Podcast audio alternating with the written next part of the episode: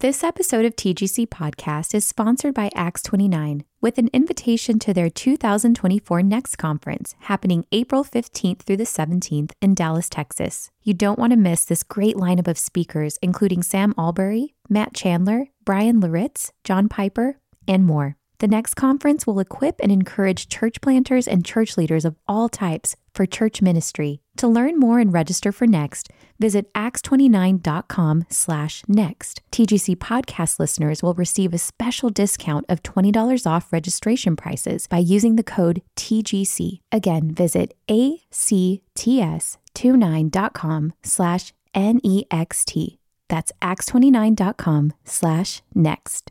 This episode of TGC Podcast is brought to you by Crossway and the new ESV Bible app. The ESV Bible app is designed to help you engage with God's Word on a deeper level, offering elegant, intuitive features to personalize your study, including multiple audio recordings of the full ESV text, audio playlists, customizable background music, daily reading plans, and more. Download the ESV Bible app on your phone or tablet or visit esv.org to get started. This episode of the Gospel Coalition podcast is sponsored by The Good Book Company, publisher of The Book Your Pastor Wishes You Would Read, but is too embarrassed to ask. A book by Christopher Ash that helps us to see that if we want a joy filled church, we need to have a cared for pastor. More information at thegoodbook.com. This is the Gospel Coalition podcast, where we seek to renew the contemporary church in the ancient gospel of Jesus Christ. I'm your host, Colin Hansen. Today's podcast is a talk by Mack Stiles on missions in an urbanized, globalized world. It was recorded at our 2019 National Conference in Indianapolis. My name is Mack Stiles. It, uh, this is on missions and globalization, mostly on missions. I think the globalized is just to make it sound relevant in one sense, globalization has always been with us. Um, Silk Road was globalization, speed happened with a railroad. Cables of communication were laid in 1851 between the US and England. Those tools of technology were for the powerful, the wealthy. Globalization is really more about the democratization of communication and trade and travel. I've watched it happen, globalization happen personally. I, we were directing a program in Kenya in the 80s, a short term program, totally immersive. We lived in Kenyan homes and uh, with Kenyan missionaries over the course of a number of months, every year for six years. It was a powerful program. I remember in the 80s getting a fax machine. it was awesome. And uh, we took it, we drug it over. The thing was about the size of a suitcase. We drug it over to Kenya. I donated it to the uh, Kenyan student movement over there. In Tunisia in the early 90s, I had a friend tell me that we could actually log on to a thing called the internet and talk free. Uh, and I, it, I, but I had to go on campus at the University of Tunis to do it. And I, I thought, this thing's never going anywhere. we were directing a program in the Guatemalan highlands in the Ixil Triangle, the site of the Guatemalan Civil War. We were taking students up there. Don't tell their parents, but we actually went there before the, the uh, peace accords were signed, and we were going into a war zone. We didn't know we were taking students into a war zone. I'm sure it was not covered by our student ministry's insurance plan, but at any rate, I remember that one year we were in Guatemala working with these Ixil people, and all of a sudden people had cell phones. It was awesome because up to that time, only three people in the entire city of Nebaj, where we were living, had phones, and it became uh, family business, you had to go and pay them. I can remember sitting in a line of a group of people with phones and uh, with payments. Some people had chickens, some people had money, you know, whatever. And uh, all of a sudden, that was over because cell phones had come to Nebaj. I remember smartphones after we had moved to Dubai uh, in 2007 showing up and actually being able to, to do smart things on my phone, sort of, at the time. And now, I can talk to my two year old grandson. We live in Kurdistan in Iraq, where I'm pastoring a church there. And I can talk to my two year old grandson who knows how to use his mother's FaceTime on, he can call me at all hours of the day uh, when he gets a hold of his mother's cell phone on FaceTime. It's just astonishing. I don't think globalization's really, the, the whole thing about globalization came together for me until uh, one of our staff, his name is Channel, He's a delightful young man. He had come to faith through the student ministry in Dubai. He's from South India, but he grew up in Dubai. He's essentially a, from the Arabian Peninsula. He was living in, in Dubai. He is a part of our student ministry. So get this. So Americans, a group of Americans, three American couples, go to Dubai to start student ministry. We get there and we have multicultural ministry happening, multicultural church, and Chanel's a part of that. So Americans are discipling Chanel from South India who lives in Dubai. Now, Chanel wants to reach out to Gulf Arabs. He wants to learn how to do that. He's with Gulf Arabs all the time in his classes. And so he decides to go with us to a program to London where we do outreach uh, in a London Friends program to Gulf Arabs who go to London to learn colloquial English skills. And it was there that Chanel shared the gospel with, with Saudis, but also uh, he didn't lead any of them to Christ. He leads a German to the Lord. I think his name was Andre. And Andre uh, moves to America. And Chanel's very concerned about him finding a church. So he gets on the 9Marks webpage and finds a healthy church in New Jersey.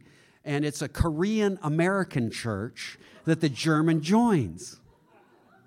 Okay, you, you want to work that out? I mean, so Americans go to Dubai working with a man from South India who uh, goes to London and, and leads, uh, out of his concern for Saudis, and leads a German to the Lord who goes to New Jersey and works, uh, lives in, and is discipled by a Korean American church. I mean, brothers and sisters, globalization is upon us, and it is an astonishing opportunity for the gospel. Astonishing opportunity for the gospel. Now, it's got its downsides. I was in North India. Uh, we had gathered a bunch of folks uh, who were pastors, Hindu converts, pastors who uh, wanted to come and learn about healthy church principles. We're teaching about healthy church. Uh, it was a 9Marks seminar. Things were going great. These guys were wonderful, very, very quiet pastors uh, in sort of rural areas of North India. Everything's quiet until we get to the section on elders. And Andy's teaching, and he says, We believe that elders should be men. All hands go up. This is the first time I was like, Whoa, the first time they've ever even said anything. So clearly their sin, they say, What about Joyce Myers? Every one of them knew about Joyce Myers because they can watch her on the internet. So there are some downsides to globalization. How do we prepare? What do we do for these things? I have a method. I have a solution for a globalized world. It's called the healthy church. Biblical, healthy church is the means of God to advance his glory among the nations. Jesus thought it up, the director of our mission agency. He thought it up. The church is God's method for evangelism, discipleship, and missions. We do not need the latest fad. We do not need the latest missiology thinking. What we desperately need, desperately need on the field is missionaries who know and trust biblical principles for planting biblical churches. The church is God's proven instrument of missions, it will not be defeated. Yet, sadly, I often see people chase after fads and methods that may not always be bad, but they take away the focus, often the funds and the training, from the development of gospel centered, cross focused, Bible drenched communities of members who are believers who've covenanted together to love each other in gospel love and be a display of God's glory. That's what the world needs in missions. When, when I say that, I, I, I, I say that a lot.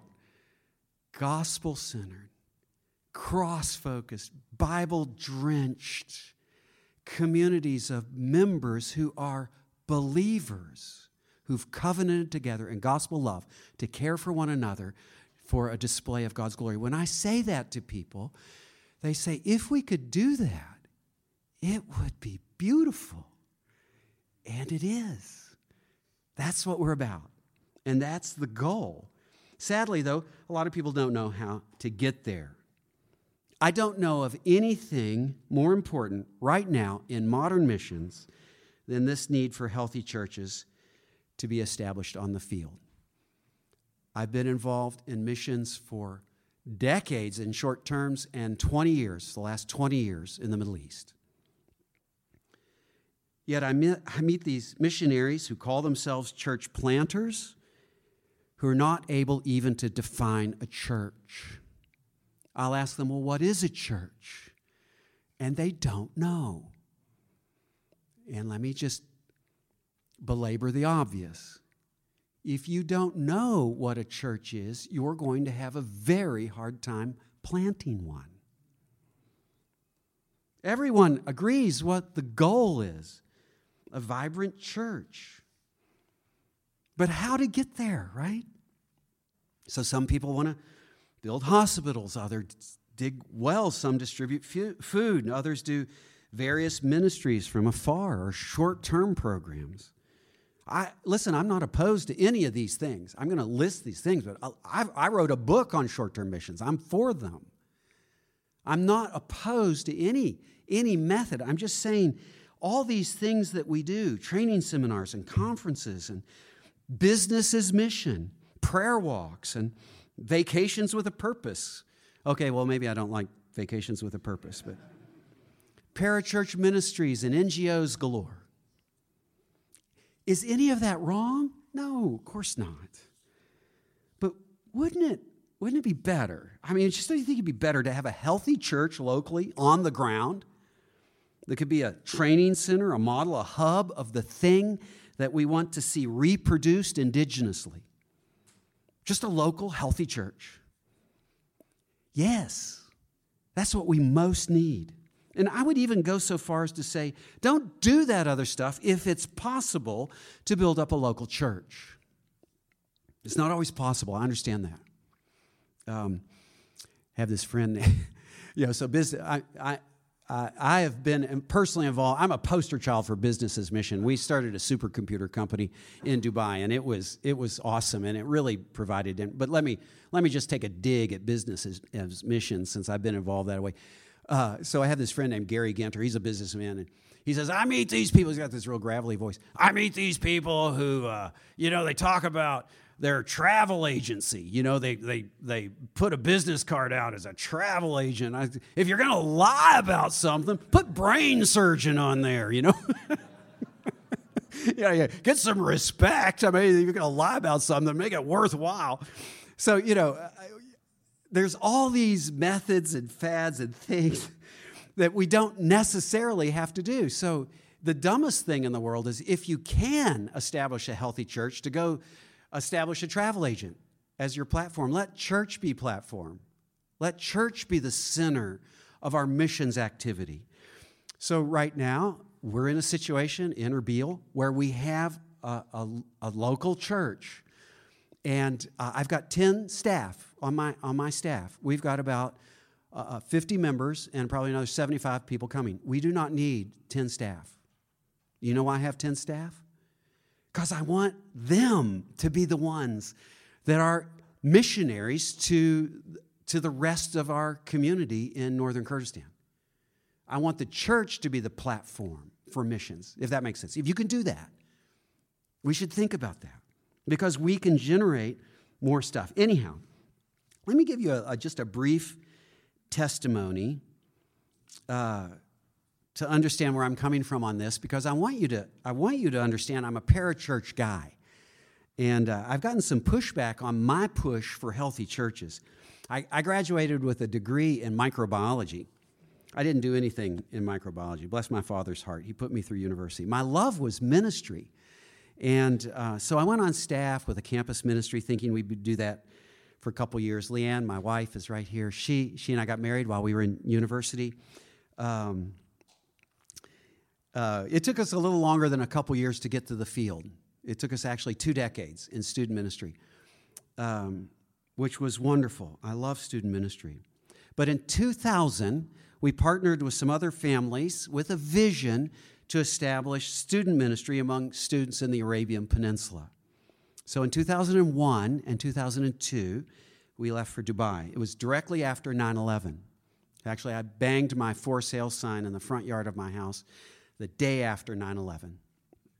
Um, the real gut check was 913 when the house sold. that was, whoa, we're really going.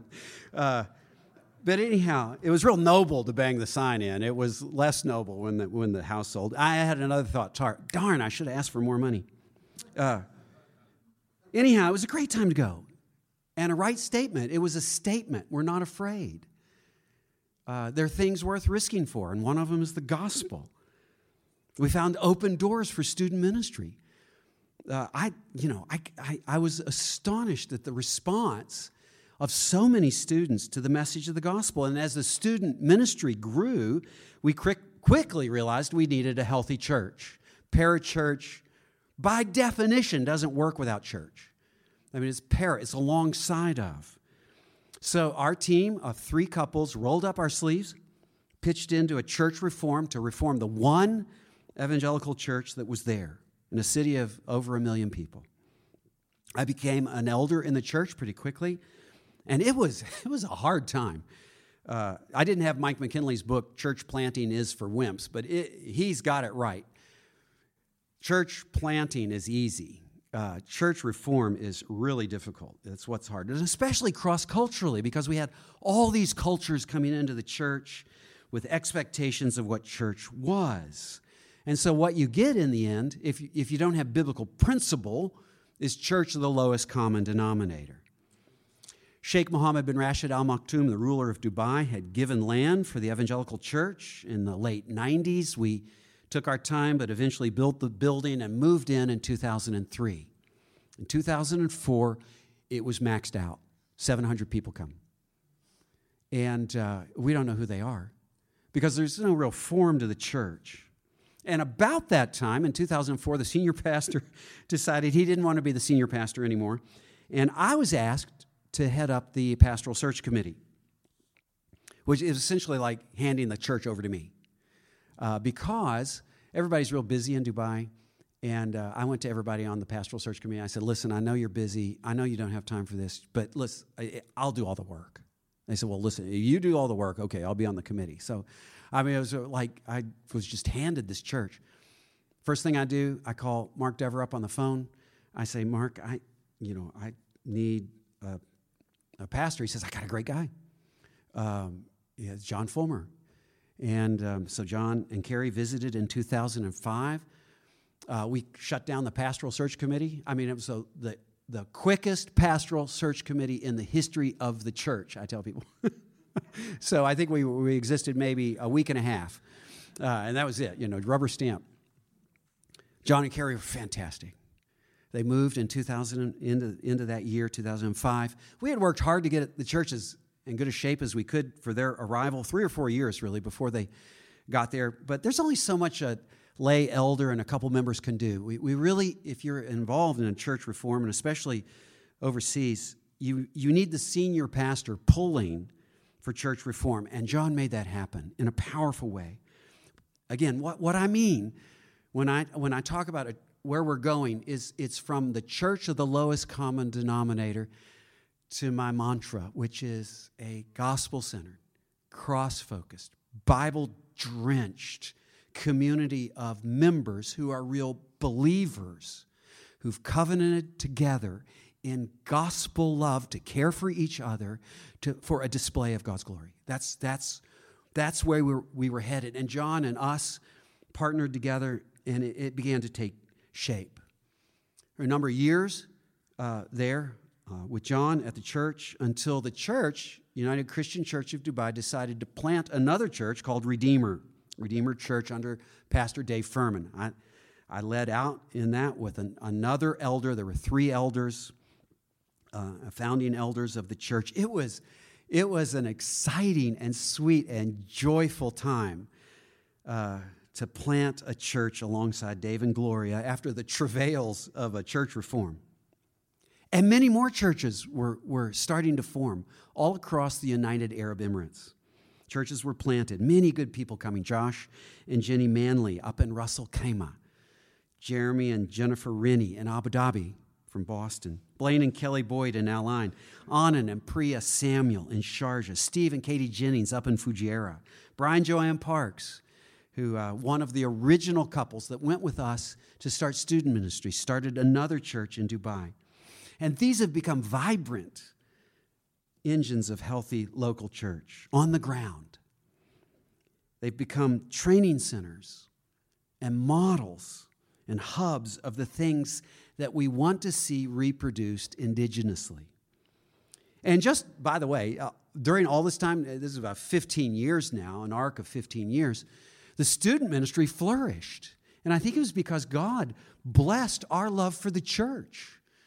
Uh, I think God was saying, yeah, I love the church, you love the church. We, we, we saw the power of the church in the ministry that we had come to do. I was the national director of that movement. We had, by the, by the time that it was about 2015, we had 15 full time staff. They spoke nine different languages. Uh, there, we were on 20 different campuses every week that continues to this day. Hundreds of students are involved in Bible studies on campuses, some of them underground, some of them have actually been recognized by the university. But over those years, I saw the power of what can happen through a healthy church and the establishment of healthy church. So, from the seminary of hard knocks, I've come to hammer out some things over the years about what's most needed for churches that I want to share with you. Seven things that I think are critical for a globalized age. Now, it's easy to generate excitement about missions about, about, among the young. And I'm for that. I'm a mobilizer, so I'm a part of the Cross Missions Conference team. And I love that team, and I love mobilizing students. But it's easy to do. What's hard to do is train people to go well. What we need is not just people who are jacked up about missions, we need them to understand and know what they need to know about missions. So, for this brave new globalized world, seven things. Number one, the church, home church, your churches should identify missionaries. Acts 13. The church identified Paul and Barnabas to be sent out. Now, we face a lot of obstacles in, uh, in America, especially to identifying missionaries because we live in a in privatized, increasingly individualistic society. People I meet all the time tell me, Oh, God's told me to be a missionary. And I, I want to say, Well, hey, uh, what do the elders of your church think? Oh, well, I haven't talked to them. I want you to talk to them. Talk to your elders. If you have elders, I want you to talk to them. I regularly meet on the field self identified missionaries. They've not been sent by anyone, they, they just show up telling everyone they're, they're missionaries. It's a bit like baptizing yourself. You know, I you know it doesn't it doesn't work. But for some churches, for some reason, it's good enough. It's like, here, take the money and go. Oh, well, you want to be a missionary? Okay. No, don't abdicate your church's responsibility to say yes or no. You should be the ones deciding. I've yet to meet a self identified missionary who was qualified. I meet self identified missionaries all the time that are doing great harm. Send people who are mature. Paul and Barnabas were apostles in the church. Can you imagine what it was like for the church to lose Paul and Barnabas? That's who needs to be sent out like they did from Antioch. That's the pattern. And, it, and at least, uh, uh, missionaries should at least be on an elder trajectory. You know, uh, Don Carson is the one who has said the notable thing about the qualifications for elders is that it's not that notable. I love that. You know, you, you read 1 Timothy 3 or Titus 1, you realize, really, he, Paul is just describing what should be just committed believers, committed Christians, except for one thing they must be able to teach. And we must remember that teaching is one of the main functions of a missionary. We need missionaries who can spot and teach against bad missions. They can teach the problems about rapidly reproducing churches or the latest current missionary fad. They need to teach why prosperity gospel is pernicious and anti gospel, which has caused us actually more problems in Iraq than any other bad missions teaching. Or they, they can teach about the biblical problems with the insider movement or Muslim idiom translations. A missionary is a sent one who goes to all nations, according to Matthew 28, to make disciples, baptizing them, and teaching them all that Jesus taught. So I would like to call churches, number one, not to abdicate the responsibility to identify and support the right people in mission. Stop supporting unqualified people because it makes my life difficult, for one, but also it, it's a disgrace to Jesus. If, look, if you wouldn't put them on your church staff, you shouldn't put them on a plane. Number two, make sure they know and love the gospel. I've, they need to know the gospel, they need to live the gospel, they need to speak the gospel. That's the subtitle of my book, Marks of the Messenger. No, live, speak the gospel. Now, I, I know everybody in this room, I would, I would expect, would, would believe that, that the gospel is central to missions. And when I say gospel, uh, what I mean is the gospel is the message from God that leads to salvation. Whether you find that word gospel in the Old Testament or the New, it always means the message from God that leads us to salvation. That's the gospel. And it's basically broken up into four parts or four questions Who is God? Who am I before a holy God? Who, what has Christ done and how do we respond? God, man, Christ response, or creation, fall, redemption, consummation. It doesn't, it doesn't matter how you, you compact that, that beautiful gospel message. It, it just needs to be understood and be, people need to explain it. Uh, we understand that the gospel doesn't just get us saved. It's a, it's a way of life. We walk in line with the gospel, as Paul says in Galatians 2.14. As Tim Keller says, the gospel, the gospel is not the A to Z of the, is, the gospel is not the ABCs of the Christian life, but the A to Z of the Christian life.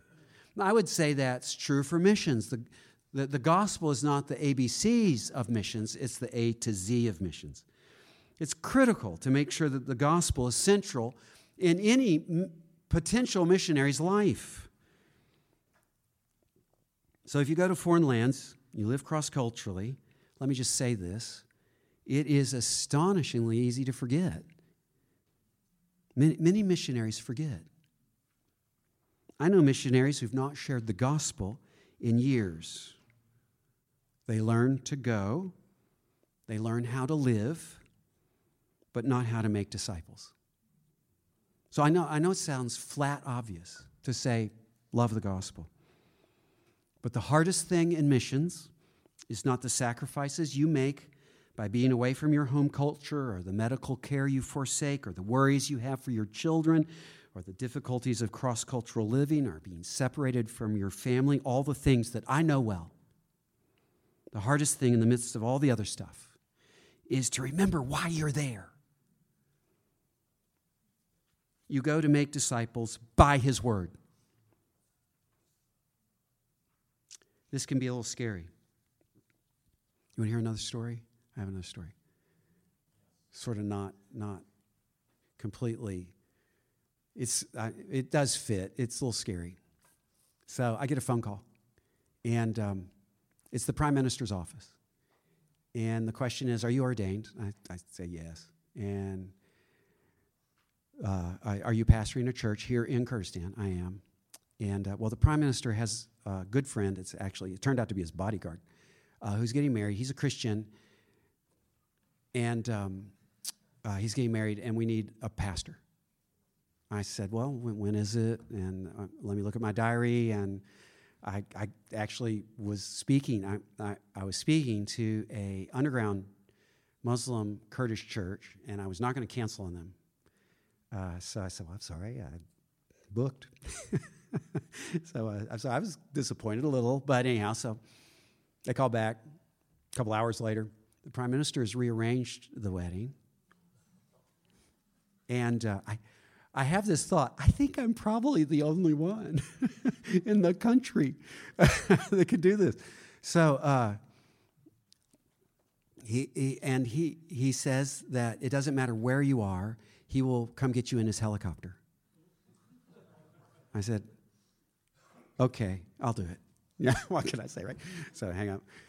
Uh, Leanne and I go to the way. There's only about 30 people there. I think there were more security details uh, and, uh, at this wedding than, than there was uh, actual, you know, family and friends. Uh, there were more guns there than a Texas wedding, let me tell you. it was really interesting. Anyhow, uh, I make the decision this is worth getting kicked out for. I think I, I just saw Mark Dever tweeted there are no closed countries, just places where your second sermon is a little more difficult, right? I thought, yes, uh, I, I, I'm going to go for it. I preach Ephesians 5. I mean, there it is, right? The gospel. Marriage is an image of the gospel. I do not pull punches. I am going for every part of the gospel eternal judgment. I talk about repenting of sin. I mean, I, I, was the full layout of the thing. The, uh, the bodyguard's German and his, his bride was Russian, complete pagans. And uh, I, you know, pro, you know, from, I don't know why they wanted a preacher. Anyhow, so uh, I don't think they heard, they were the most nervous bride and groom I've ever met. I don't think they heard a word I said. Prime Minister, on the other hand, rapt attention fly, flies out on the helicopter, tells his bodyguard, Reuben, I, I want to know more about that gospel. Wow, you know? Now, part of that is I have to make these decisions not to be frightened, right? To be bold with the gospel. And I have to make that decision every time I share the gospel, not just in Kurdistan, not just Dubai, but every day. You know, I, you do too. And you should do it now. And don't send someone if they're not sharing the gospel right now, because it's only going to get harder. Wouldn't it be great that get, getting on a plane would make us evangelists? It doesn't. How great that would be just to pay 1500 bucks and you're an evangelist. Well, I'd do that. I'd do that in a heartbeat, right? no, it's those daily decisions. You've got to do that. Third thing, Make sure they love the bride of Christ.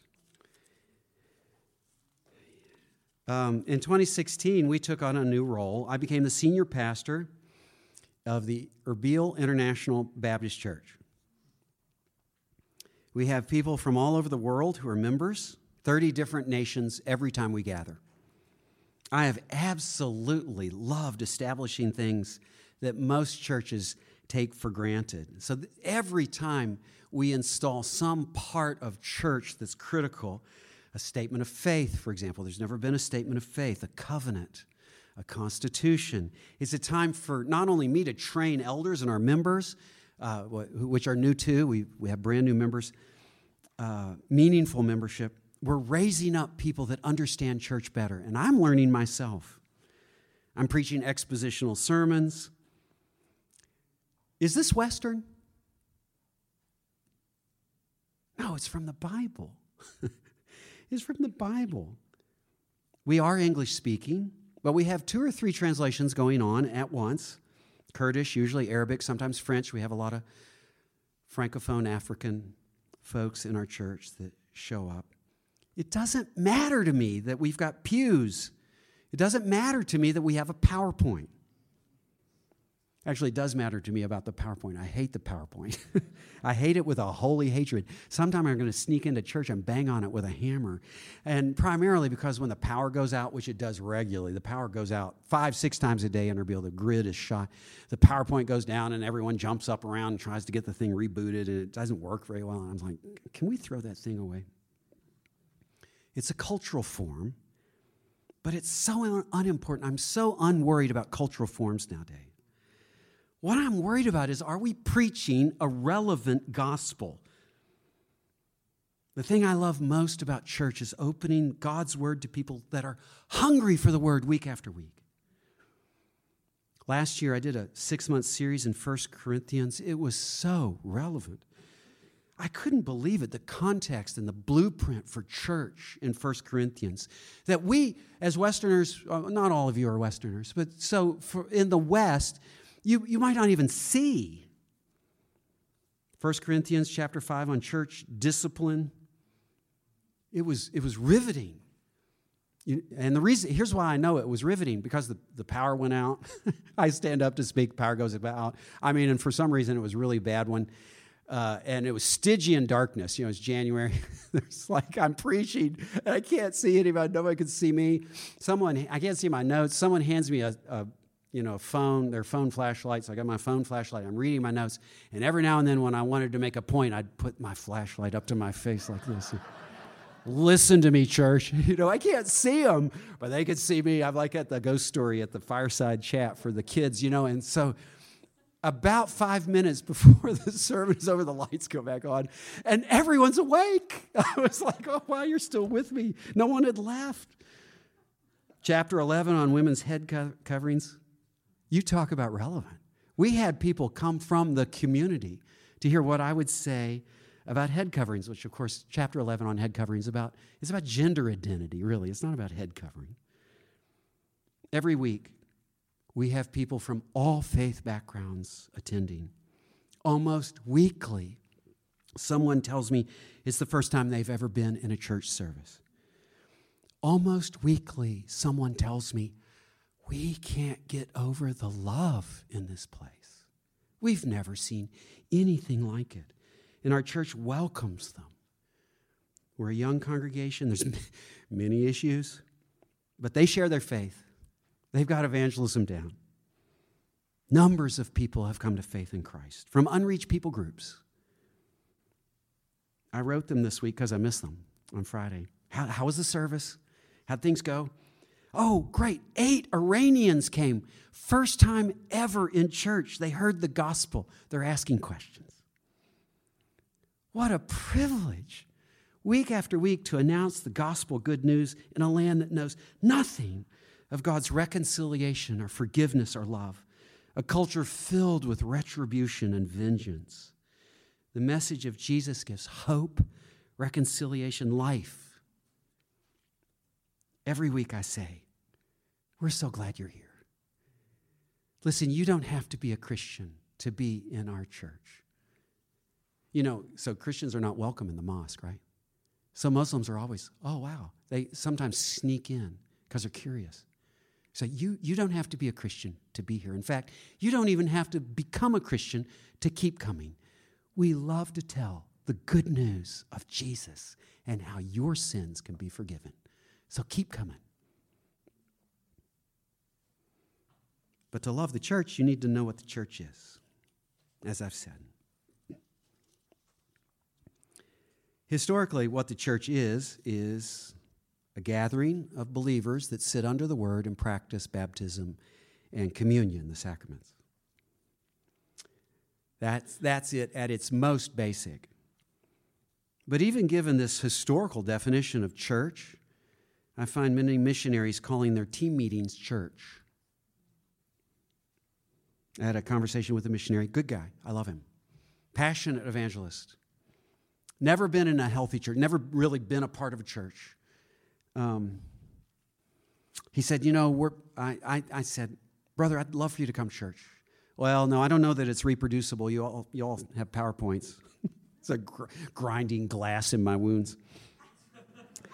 Um, and I, I said, Well, I understand. I understand. He said, We have a home church. I said, Can I, can I put my thumb in that a little? I just, I, do you all invite Arabs to your church or Kurdish folks? Well, well, no, it's a, you know security risk. I understand, I understand. Have you baptized anyone? Well, well, no, we're all Christians.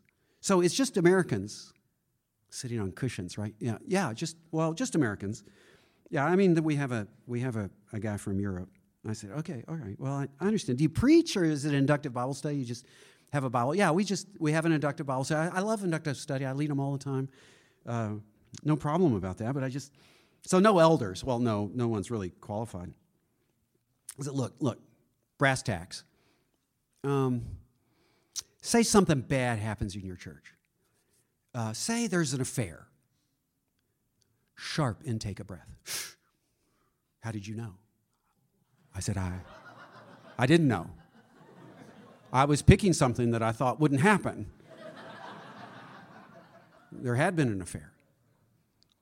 Okay, um, hey, let's just take it from there. Did you love them back into the community? Did you care for their marriage? Did you, did you seek forgiveness or did you fire them? Well, no, we, we fired them. Can't have that on the mission field. It's like, brother, you're not a church. I don't care. I, it's maybe a good Bible study, it may be a great team meeting, but it's not church. Don't call it church. Keep doing it and come to my church. Number four, they must see the wisdom of others for the church. There are things that we do that are wisdom, a statement of faith, a covenant, a constitution.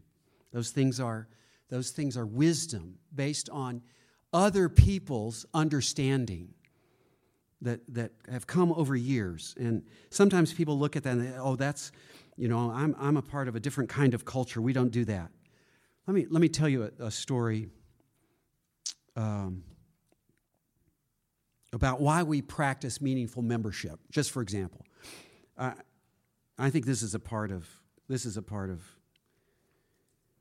healthy church principles. I'm, so, wisdom of church. Two things. I'm going to put two things together in the interest of time. Um, I, oh, by the way, I'm I'm going to uh, leave time for a question and answer because I'd love to love to hear your questions on these things. So, make sure they love healthy church. And I look. Let me let me say this. I am not an advance man for nine marks of a healthy church. I, am not. I, uh, I've just lived it out. I've lived out the nine marks. I've seen it happen, unfold in its beauty because it's biblical principle.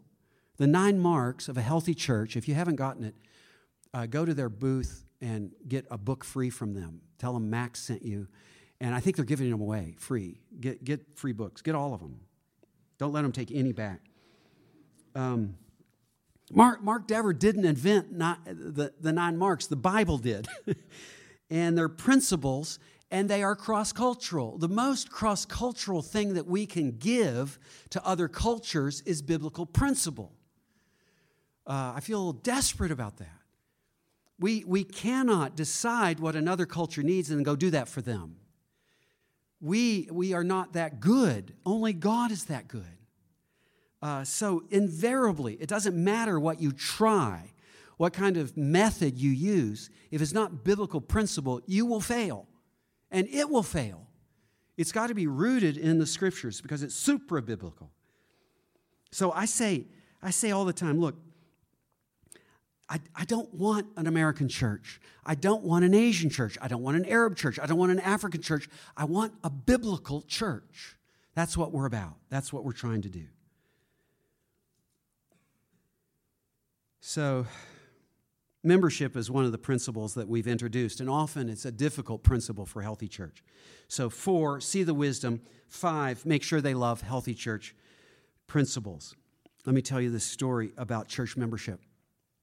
So, we had initially, when we started putting in place church membership, we had pushback. Uh, this is Western. We don't like this. I come from a shame honor culture or whatever. You know, lots of lots of pushback. Jesus came from a shame honor culture, by the way. So did Paul. Um, so I, I, I, how do I teach about this? So I said, listen, this is our first membership class. A couple years ago, before I got here, some wealthy Filipino, uh, uh, wealthy Filipino couple came, and they joined the church, and they they knew the language of the evangelical community really well the pastor of, of this church, which was basically a, before the church was formed, it was basically just a prayer meeting. But the pastor installed them on his own as elders in the church, this, this couple, both of them, as elders. And um, at that point, the Filipino community in the church just disappeared. They were gone. No one asked why. They're gone. And uh, church continues to go on. And uh, they don't figure out what's going on with this couple. They've got this business, they seem wealthy. They can't figure them out until the police show up and arrest them. And even then, after the charges have come down to them that they are traffickers, the elders are still going to the jail saying, Oh, there's some mistake, they're Christians. So I'm telling this story to our church. If we had had membership at a membership meeting, the Filipinos, who all knew they were traffickers, every Filipino in the room understood they were traffickers, and that's why they left. And they were unempowered, right? Suddenly, their elder in their church is a powerful man who's breaking the law, and they don't want to have anything to do it. But they're not going to, they're not going to tell on him because he's powerful. And they, they could, well, much is at stake. So they just decide to leave the church. If we had had membership, those people would have had a vote. We would have asked them. We would have said, What, what do you think about putting this man and his wife on as elders? Right? You know what? Since then, I've not had any problems with church membership. Because it's wise, it's smart, it's biblical, it's the right principle, it's rooted in Scripture. We want to do these things. So I, I, wish I had a nickel for every time someone says, Well, I come from a certain kind of, we, we come from an inclusive culture, so we don't practice church membership, or we, we come from a shame honor culture, so we don't practice church discipline. I want to call churches out today to hold missionaries responsible to understand biblical principles for church. That's all. So if you send a missionary out, make sure they understand the biblical principles of nine marks. Number six, we need missionaries who understand the power of the church in evangelism. I wrote another book called Evangelism, but it's really about a, a developing a culture of evangelism in the context of the church. Um, so we had our first baptisms. Here's an illustration. We had our first baptisms in March.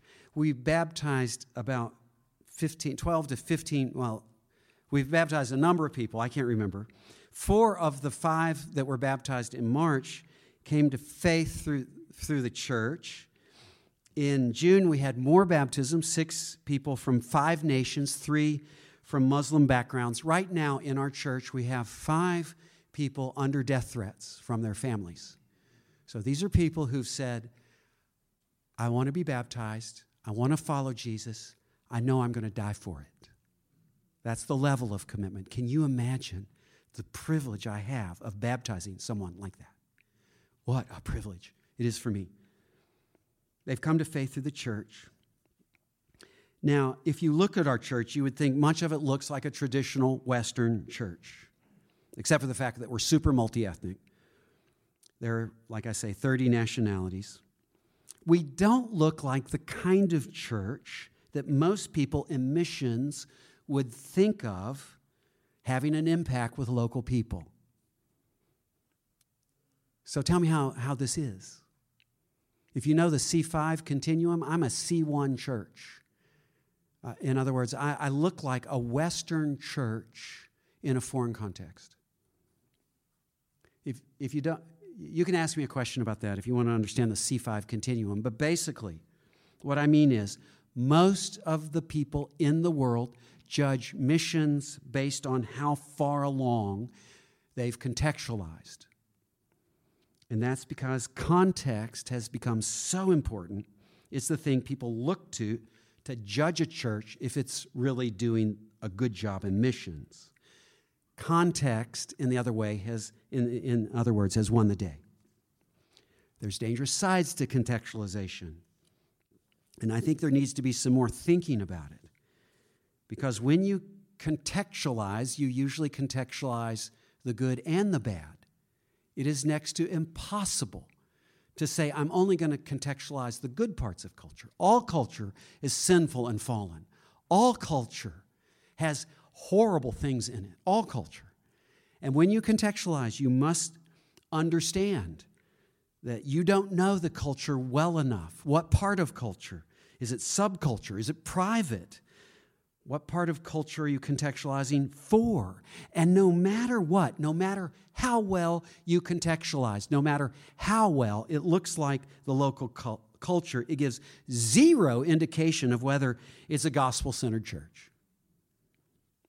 The first order of church is not to look around and say, How do we fit? but to say, How can we best honor God with what we have?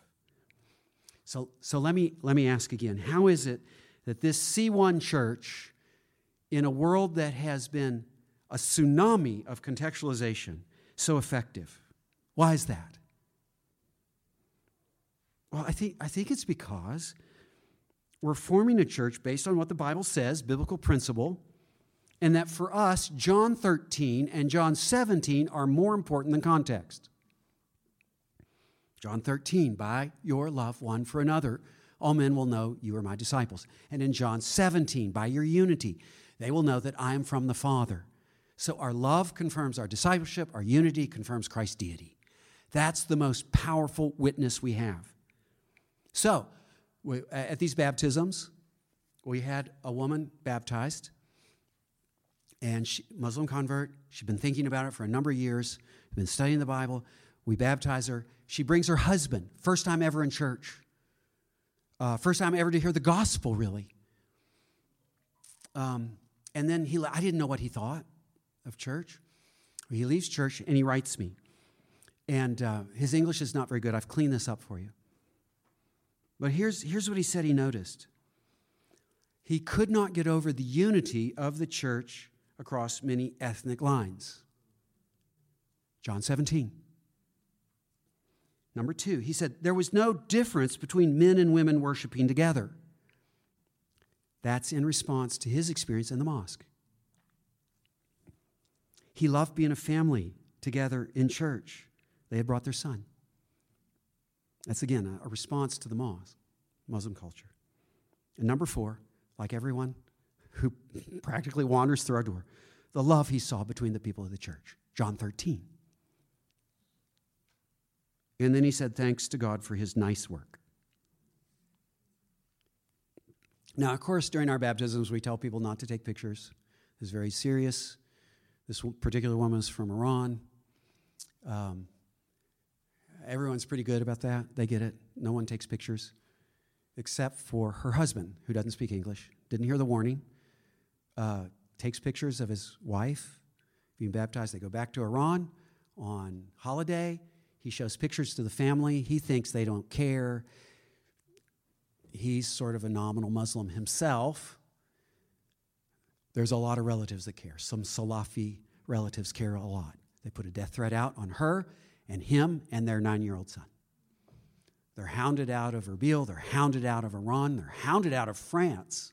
Very interesting. The networks of Iranian folks that would be willing to kill them in France. She called the police in France and said, I have some people trying to kill me here. And they said, We're sorry, we can't, you know, they said in French, obviously, but we're sorry, we can't do anything until they try something. And they said, But what they're trying to do is kill me. and we're sorry. And uh, so she flees to Northern Europe.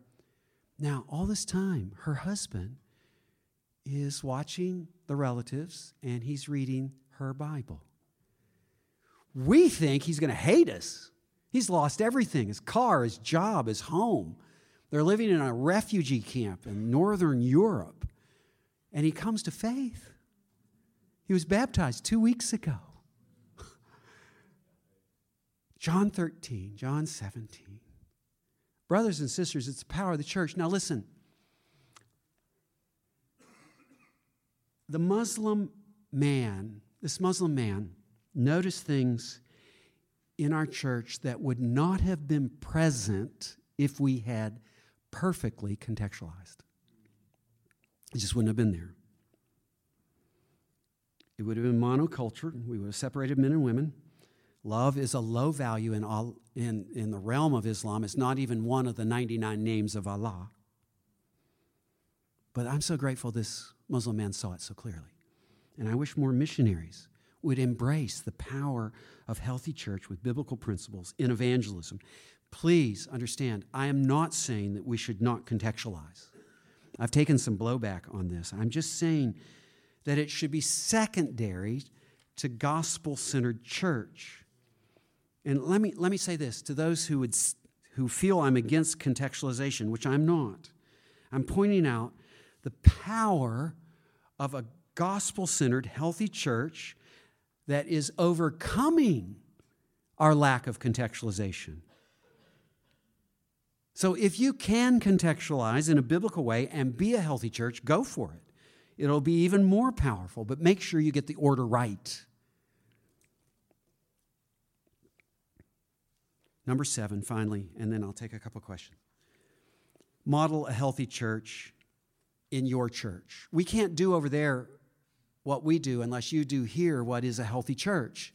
And so, one of the problems for missionaries who don't know anything about healthy church or what a church is or can't define a church is the fact that they've not been taught that in church here, or they've only seen dysfunctional churches or weird churches or broken churches here. So, be a healthy church here. It's the best thing you can do for us there, honestly. And I need a lot of money, so I'm telling you the truth. You should know I'm telling you the truth. I want you to be a healthy church, a vibrant, gospel centered, cross focused. You all fill in the blanks. I've said it enough. That's the kind of church I want you to be in your churches back home. By the way, I, I, mentioned that to a missionary the other, other day. I said, I want you to become a member of our church. And she said, Oh, I can't. I, can't. I said, Why not?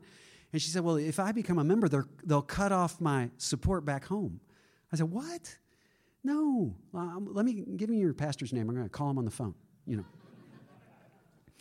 Uh, if that's a policy in your church, that was made for a different age. Don't do that. Uh, let them become members of our church. Uh, release them to our church, to a healthy church.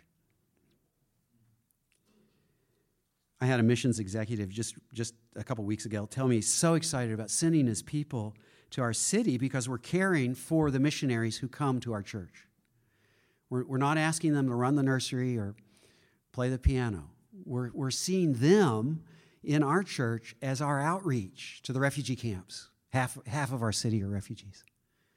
We're, we're seeing them as the ones that are learning Kurdish and speaking into the homes of Kurdish people and leading Iranian folks. We've just started an intern program uh, for Urdu speakers. We have a Pakistani brother who has a heart for and is leading Pakistani guys to Christ. And we've started this little proto home group that's going to become his church. We'll launch him. Uh, so all, lots of things are happening like that. I'm excited about caring for people who come into our church with those kind of hearts, that we would see their ministries as vital and valid. We're, we want people to come and be a part of our church for that. One practical thing, another thing to pick up from uh, the 9Marks web, uh, the 9Marks uh, booth is uh, Andy Johnson's book on missions. Very practical book for your home church here. Listen, any questions? Uh, real, real quick. I, I, I love taking questions. I, I have a number of people who can answer them here besides myself, including my wife and Michael Lawrence is here. Any questions? Yeah, in the back.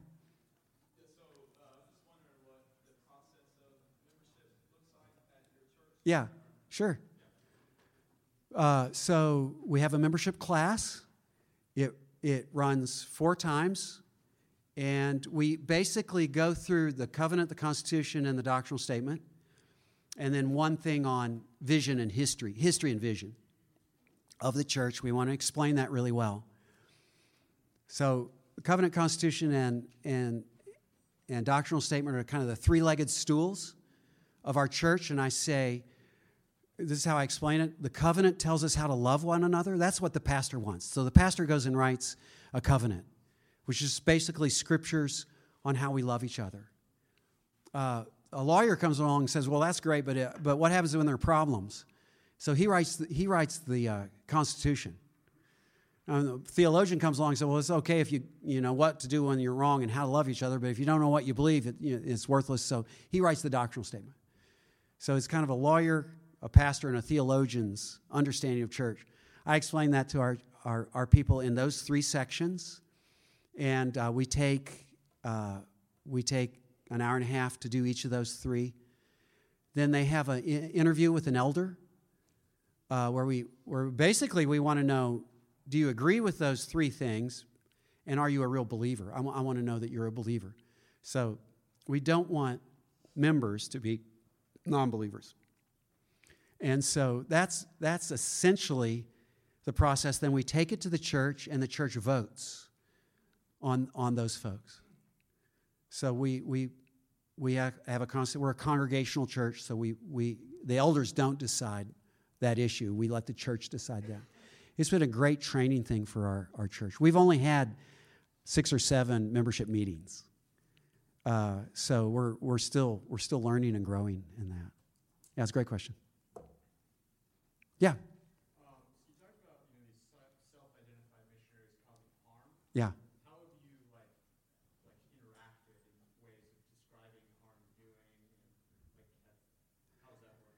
Um, uh, well,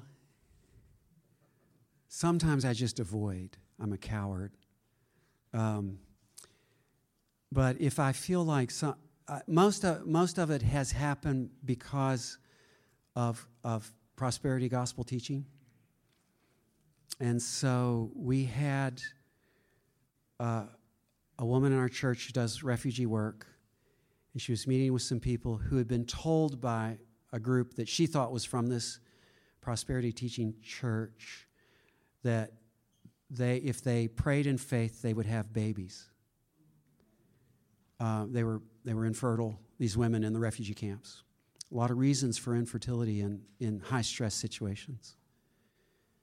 Um, and they were not Christians, these, these are Muslims. So I actually went and met with the pastor of that church, and I, I just said, he's a brother, I think. And I said, Brother, I, I just don't think this is right. And um, yeah, he was alarmed. I, he said, I, I, I wouldn't do that either. I wouldn't ask. So I'm just one on one.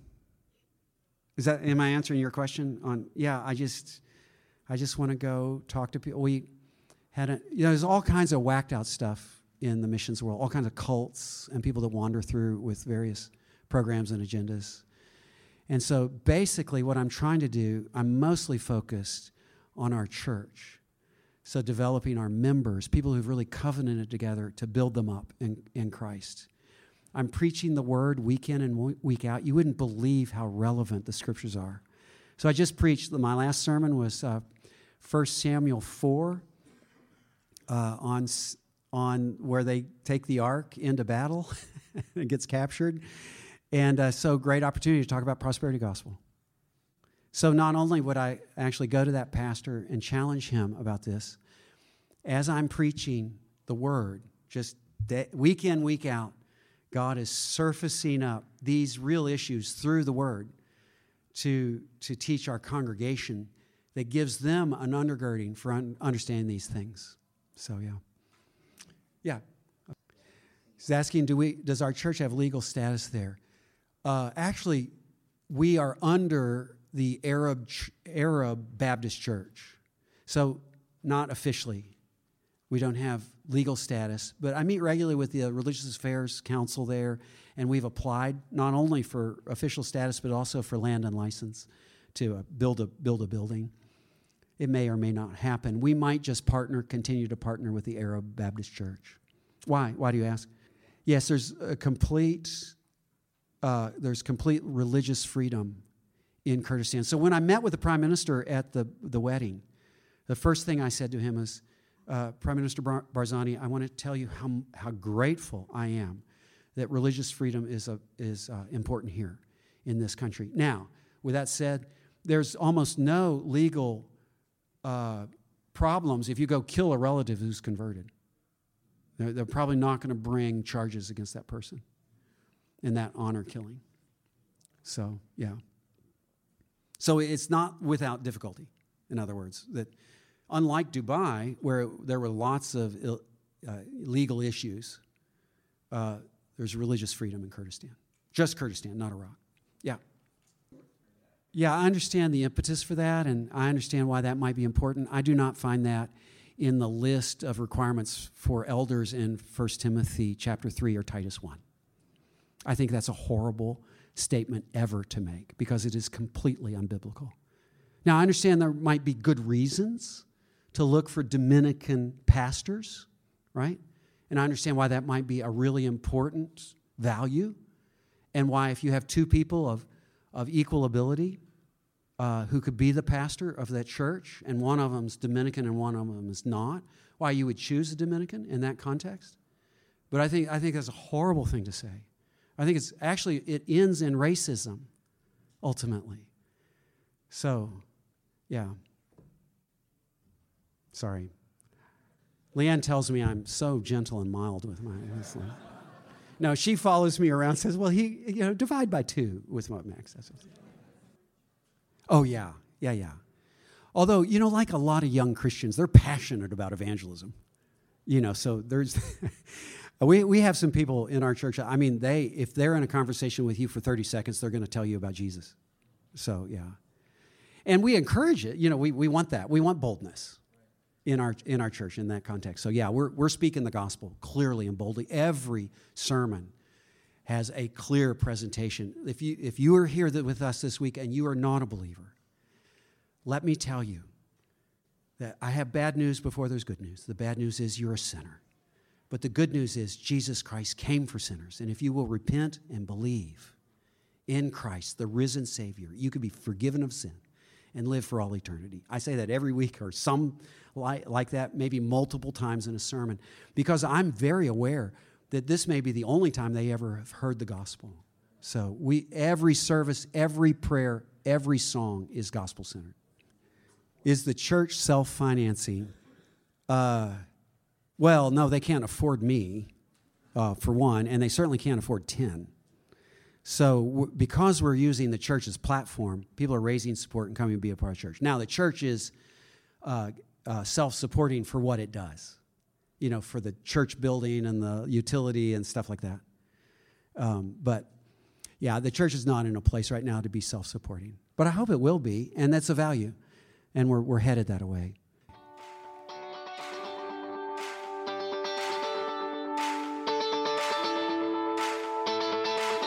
You've been listening to the Gospel Coalition podcast. For more gospel centered resources, visit thegospelcoalition.org.